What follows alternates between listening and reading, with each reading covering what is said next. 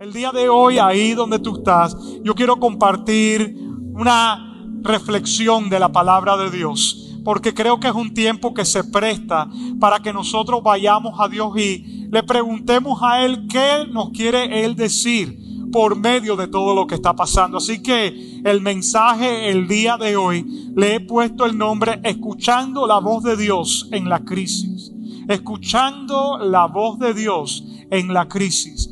Como decía al inicio de esta transmisión, yo creo que en mi vida yo me he acordado de algo que haya paralizado el mundo entero, como lo ha hecho el coronavirus en este momento. Hablando los otros días con mi pastor, Pastor Kirk, él me decía que desde la Segunda Guerra Mundial no había habido un evento que realmente haya embarcado el mundo entero. Por ejemplo, cuando pasó lo de la Torre Gemela en el 911, fue algo que impactó, pero realmente fue nuestra nación la que fue sacudida. Igual cuando cayó la bolsa en el 2008, lo que nos vimos más afectados fueron los ciudadanos de acá de los Estados Unidos.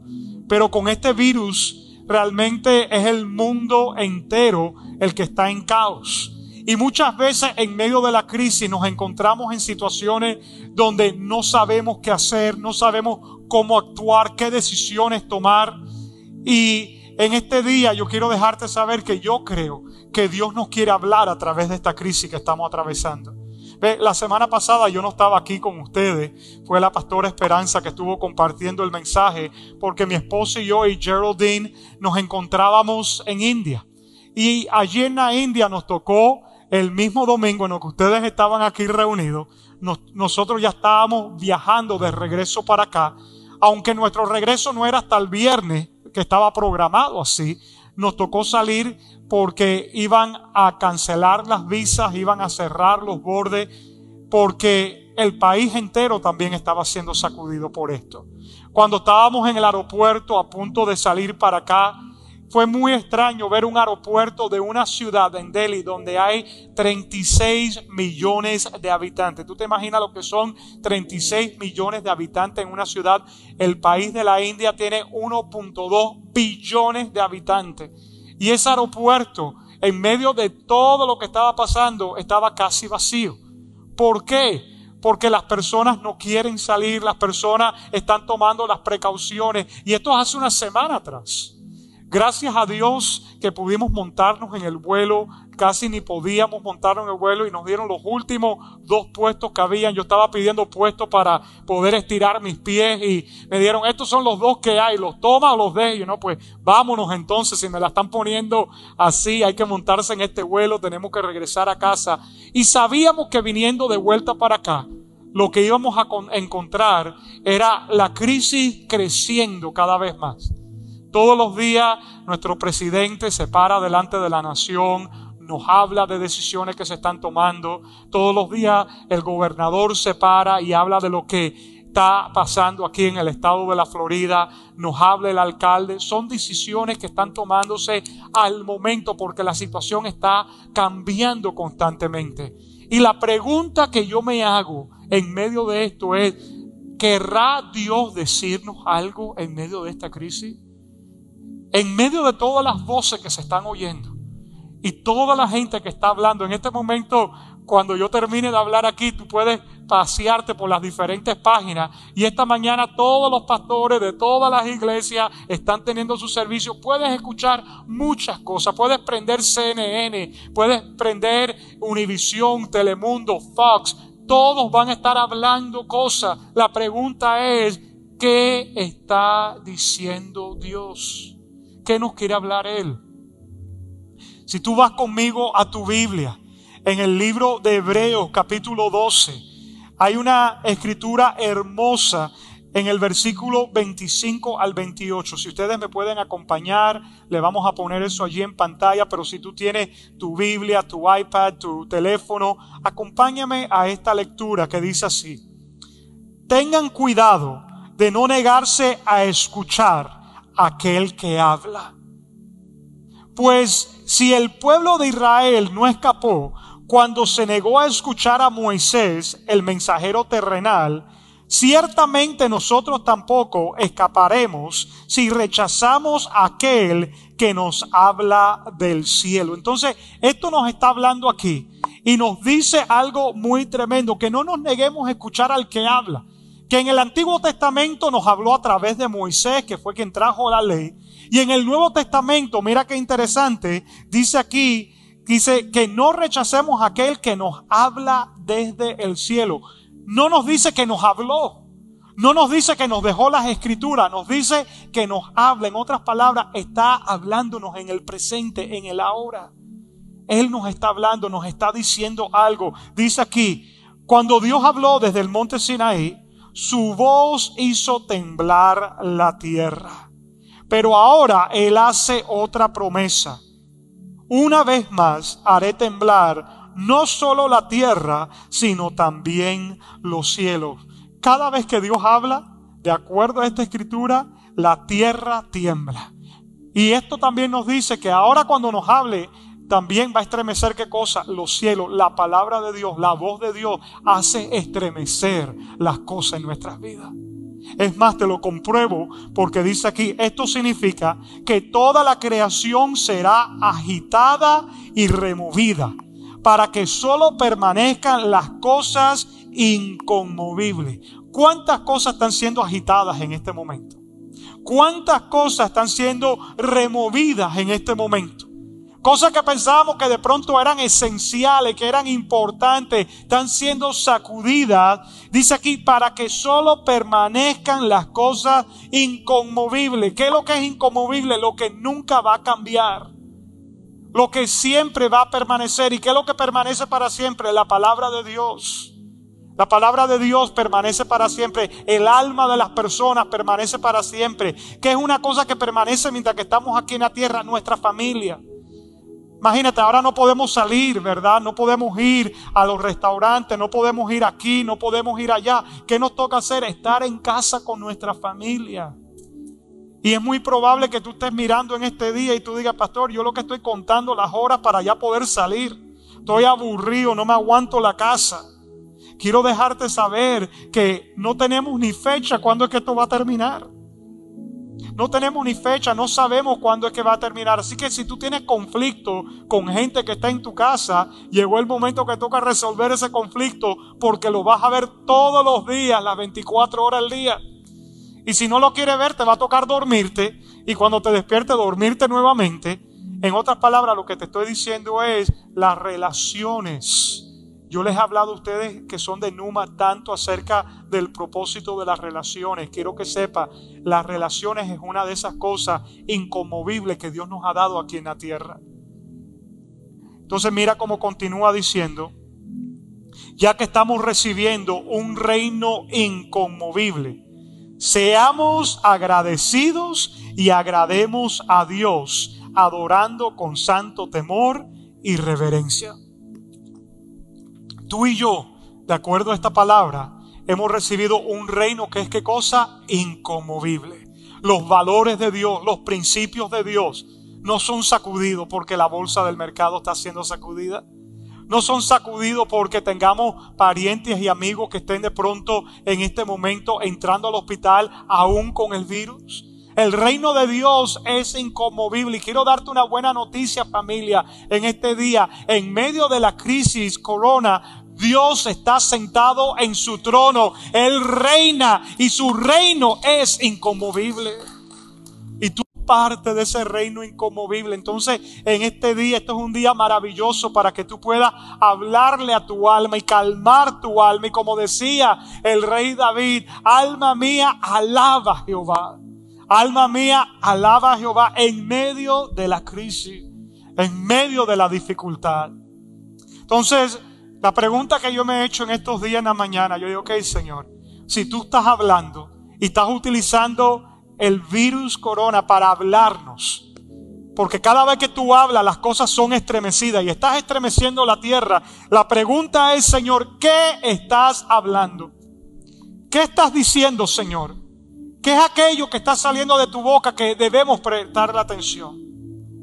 Y lo que el Espíritu Santo ha estado poniendo en mi corazón es lo que quiero compartir contigo en este día. Hay cuatro cosas que han resaltado a mi corazón de lo que Dios está hablando en este tiempo. Yo quiero que tú puedas tomar nota de esto allí donde tú estás. Lo primero que Él está hablando es alíñate conmigo. Alíñate conmigo. Dios quiere que cada uno de nosotros estemos alineados con Él. Qué impresionante que muchas veces Dios tiene que mandar una crisis a nuestra vida para que nos alineemos con Él. Porque cuando todo está bien, algunas veces ni pensamos en Él.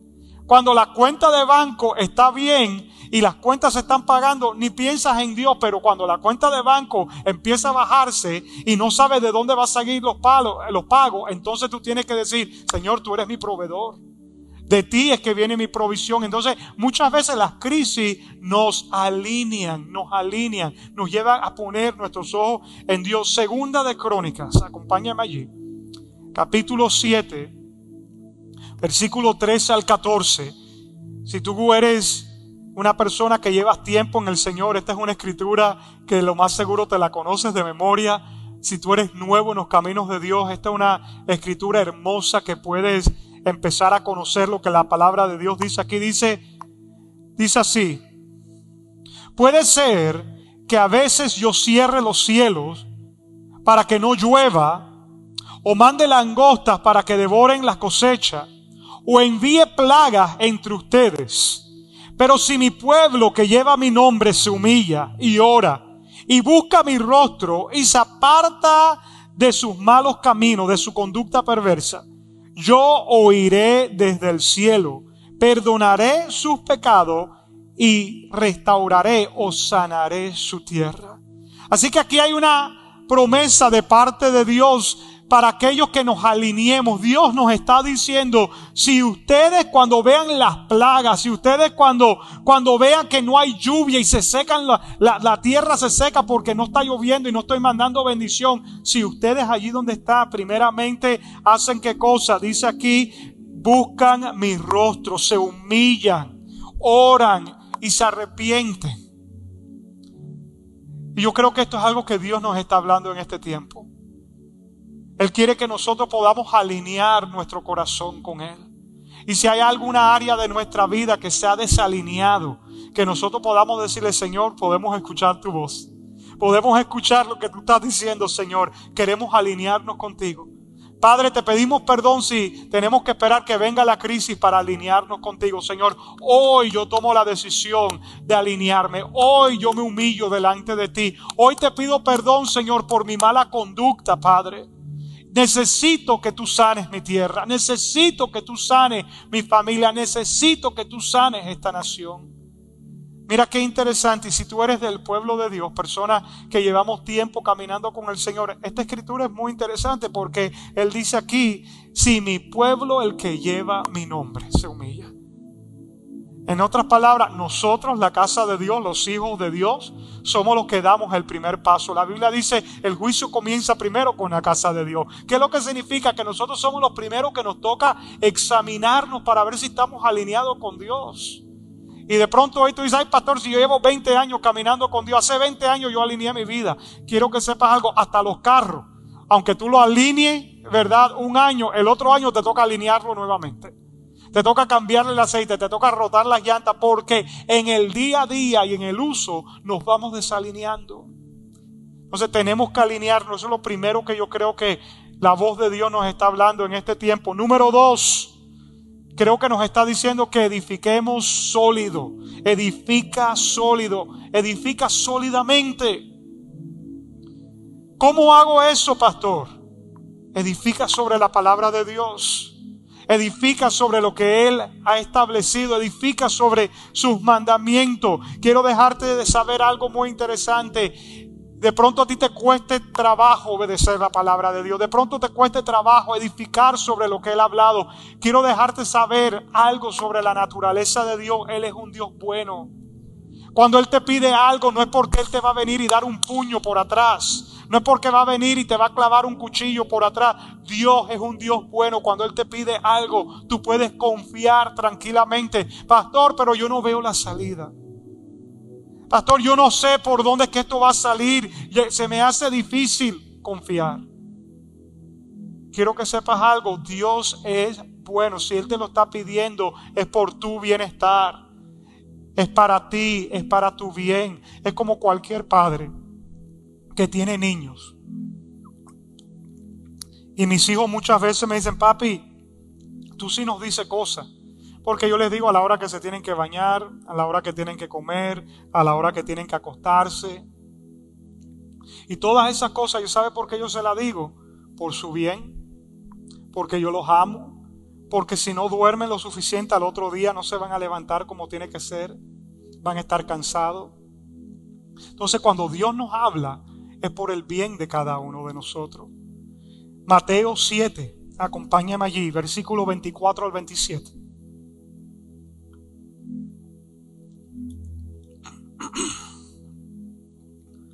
Mateo 7, 24 al 27. Jesús hablando dice, todo el que escucha mi enseñanza y la sigue es sabio, como la persona que construye su casa sobre la roca sólida. Aunque llueva a cántaros y suban las aguas de la inundación y los vientos golpeen contra esa casa, no se vendrá abajo porque está construida sobre un lecho de roca. Sin embargo, el que oye mi enseñanza y no la obedece es un necio, como la persona que construye su casa sobre la arena. Cuando vengan las lluvias y lleguen las inundaciones y los vientos golpeen contra esa casa, se derrumbará con un gran estruendo. ¿Qué es lo que Jesús nos dice aquí? ¿Sabes qué? Asegúrate cómo estás edificando. Asegúrate que estés edificando sobre la roca. ¿Y cómo es la roca? La roca es sólida. ¿Quién es esa roca? Jesucristo es nuestra roca. La palabra de Jesús es nuestra roca. Sobre esa roca yo puedo edificar seguramente aún en los tiempos de crisis. Y no seré sacudido. No seré movido porque yo sé que esa roca es mi torre fuerte, yo sé que esa roca es mi fortaleza. La palabra de Dios es esa roca en la que tú y yo podemos edificar. Eso yo creo que Dios nos está hablando en este tiempo. Lo tercero, que la voz de Dios nos quiere hablar en este tiempo. Deja que el amor conquiste el temor. Deja que el amor conquiste el temor. La Biblia nos dice en primera de Juan 4, 18, sino que el perfecto amor echa fuera el temor. El que tema espera el castigo. Así que no ha sido perfeccionado en el amor. Tú sabes que yo creo que en medio de esta crisis Dios quiere perfeccionarnos en amor. Tú sabes que yo creo que Dios quiere llevar nuestra seguridad en nuestro corazón del amor que Él tiene por nosotros a otro nivel. Porque cuando yo estoy seguro del amor que Dios tiene por mí, yo no dejo que el temor tome lugar en mi corazón. Yo voy por encima del temor. La Biblia dice el perfecto amor. ¿Cuál es el perfecto amor? El único perfecto amor es el amor de Dios. El perfecto amor echa fuera todo temor. Yo me acuesto confiadamente y yo me levanto confiadamente porque sé que mi Padre Celestial me ama y cuida de mí. Y yo no voy a caminar y andar en temor porque ese amor me arropa como cualquier padre que quiere lo mejor para su hijo. Yo puedo caminar en seguridad. Ahora no significa que voy a andar como el necio, porque la Biblia también en Proverbios habla acerca del necio que ve la advertencia y no hace nada, sino que corre hacia el peligro. Por favor, pero lo que estoy diciendo es que hay una seguridad, un amor que es un ancla en mi alma y no deja que el temor me invada. ¿Sabe que mis hijos los otros días me decían, papi, tú estás tranquilo? Papi, te vemos como si nada estuviera pasando. Y claro, yo estoy continuamente en reuniones, tomando decisiones, cosas están eh, ocurriendo alrededor de nosotros, aquí decisiones con nosotros, ¿verdad? Con la iglesia, pero ¿Cuál es la diferencia? Que yo no dejo que el temor sea el que me oprima. Yo ando caminando en seguridad. Ahora que veníamos de este viaje de India, nos encontramos a una preciosa mujer en el aeropuerto que había viajado de Los Ángeles a Nueva York para una fiesta con una amiga de ella, una amiga de infancia que se habían criado juntas. Y estábamos mi esposo y yo desayunando y esta mujer estaba sentada como a dos mesas de distancia de nosotros. y nos empieza a hacer conversación y nos dice, estos han sido los días más terribles de mi vida. Y nosotros nos quedamos mirándola. Dice, viajé porque había esta fiesta, llegué aquí y no me había enterado que habían cancelado la fiesta. Mi amiga está con temor metida en la casa, así que renté hotel y no tengo ni con quién compartir porque no conozco a nadie en esta ciudad. Y ahora me estoy regresando, nos decía, a Los Ángeles. Y nosotros empezamos a hablar allí con ella y le dijimos, ¿tú nos permites orar contigo? Y ella dice, claro. Y se acerca a la mesa donde estamos nosotros. Y ahí se sentó y empezamos a hablar con ella. Y cuando empezamos a orar con ella, ella decía, wow, yo puedo sentir que de pronto mi viaje fue por este propósito que estamos aquí. Y yo le dije, ¿ya tú conoces a Cristo como tu Señor y Salvador? Y me dice, sí, ya yo lo he conocido a alguien. Sabe que Él tiene un propósito y un plan con tu vida que es maravilloso y hermoso y de pronto Él está permitiendo que todo esto ocurra para recordártelo. Y bueno, cuando terminamos de orar, la mujer estaba tan conmovida que nos dice, yo puedo darte un abrazo. Y yo dije, uy, Señor, en los tiempos esto, bueno. Esta mujer, si le digo que no, se me va a deprimir más todavía. Y claro, mi amor, dame un abrazo, ven para acá. Y yo estaba en la India abrazando niños de esos que están por ahí en las calles, de todas formas. Así que imagínense, ¿verdad? Y le di un abrazo a esa mujer. Y quiero que sepas algo, yo sentía que no, que yo la abrazaba, el perfecto amor de Dios estaba echando fuera el temor que había en su corazón. ¿Sabes qué, iglesia? Quiero darte una palabra de parte de Dios. Este es el momento para que nosotros seamos la iglesia. Este es el momento donde nosotros somos la iglesia. Pastor, ¿cómo lo hago? Ahí a través de tu teléfono, a través de tus medios. Graba un video tuyo y compártaselo a tus amigos de tu fe en Cristo, de tu amor por Dios, de cómo tú estás venciendo el temor. ¿Sabes qué? Habla con el vecino. Nosotros estamos hablando con los vecinos de una cerca a la otra. ¿verdad? Y es chistosísimo porque yo veo las cabecitas que salen por el lado de la casa, entonces las cabecitas de nosotros por este lado, pero ¿sabes que Este es el momento que nos toca hacer luz en las tinieblas. No tenemos ni idea cuándo esto va a terminar. Puede ser que dure dos meses más, tres meses más. ¿Qué vamos a hacer? Nos toca caminar y entender que hay un perfecto amor que echa fuera el temor. Deja que el amor conquiste el temor.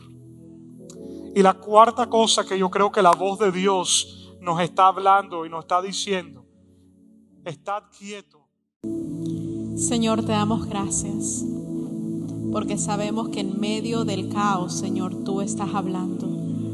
Queremos escuchar tu voz con claridad. Te pedimos que todo pensamiento, todo sentimiento, Señor, pueda ser rendido a los pies de Cristo.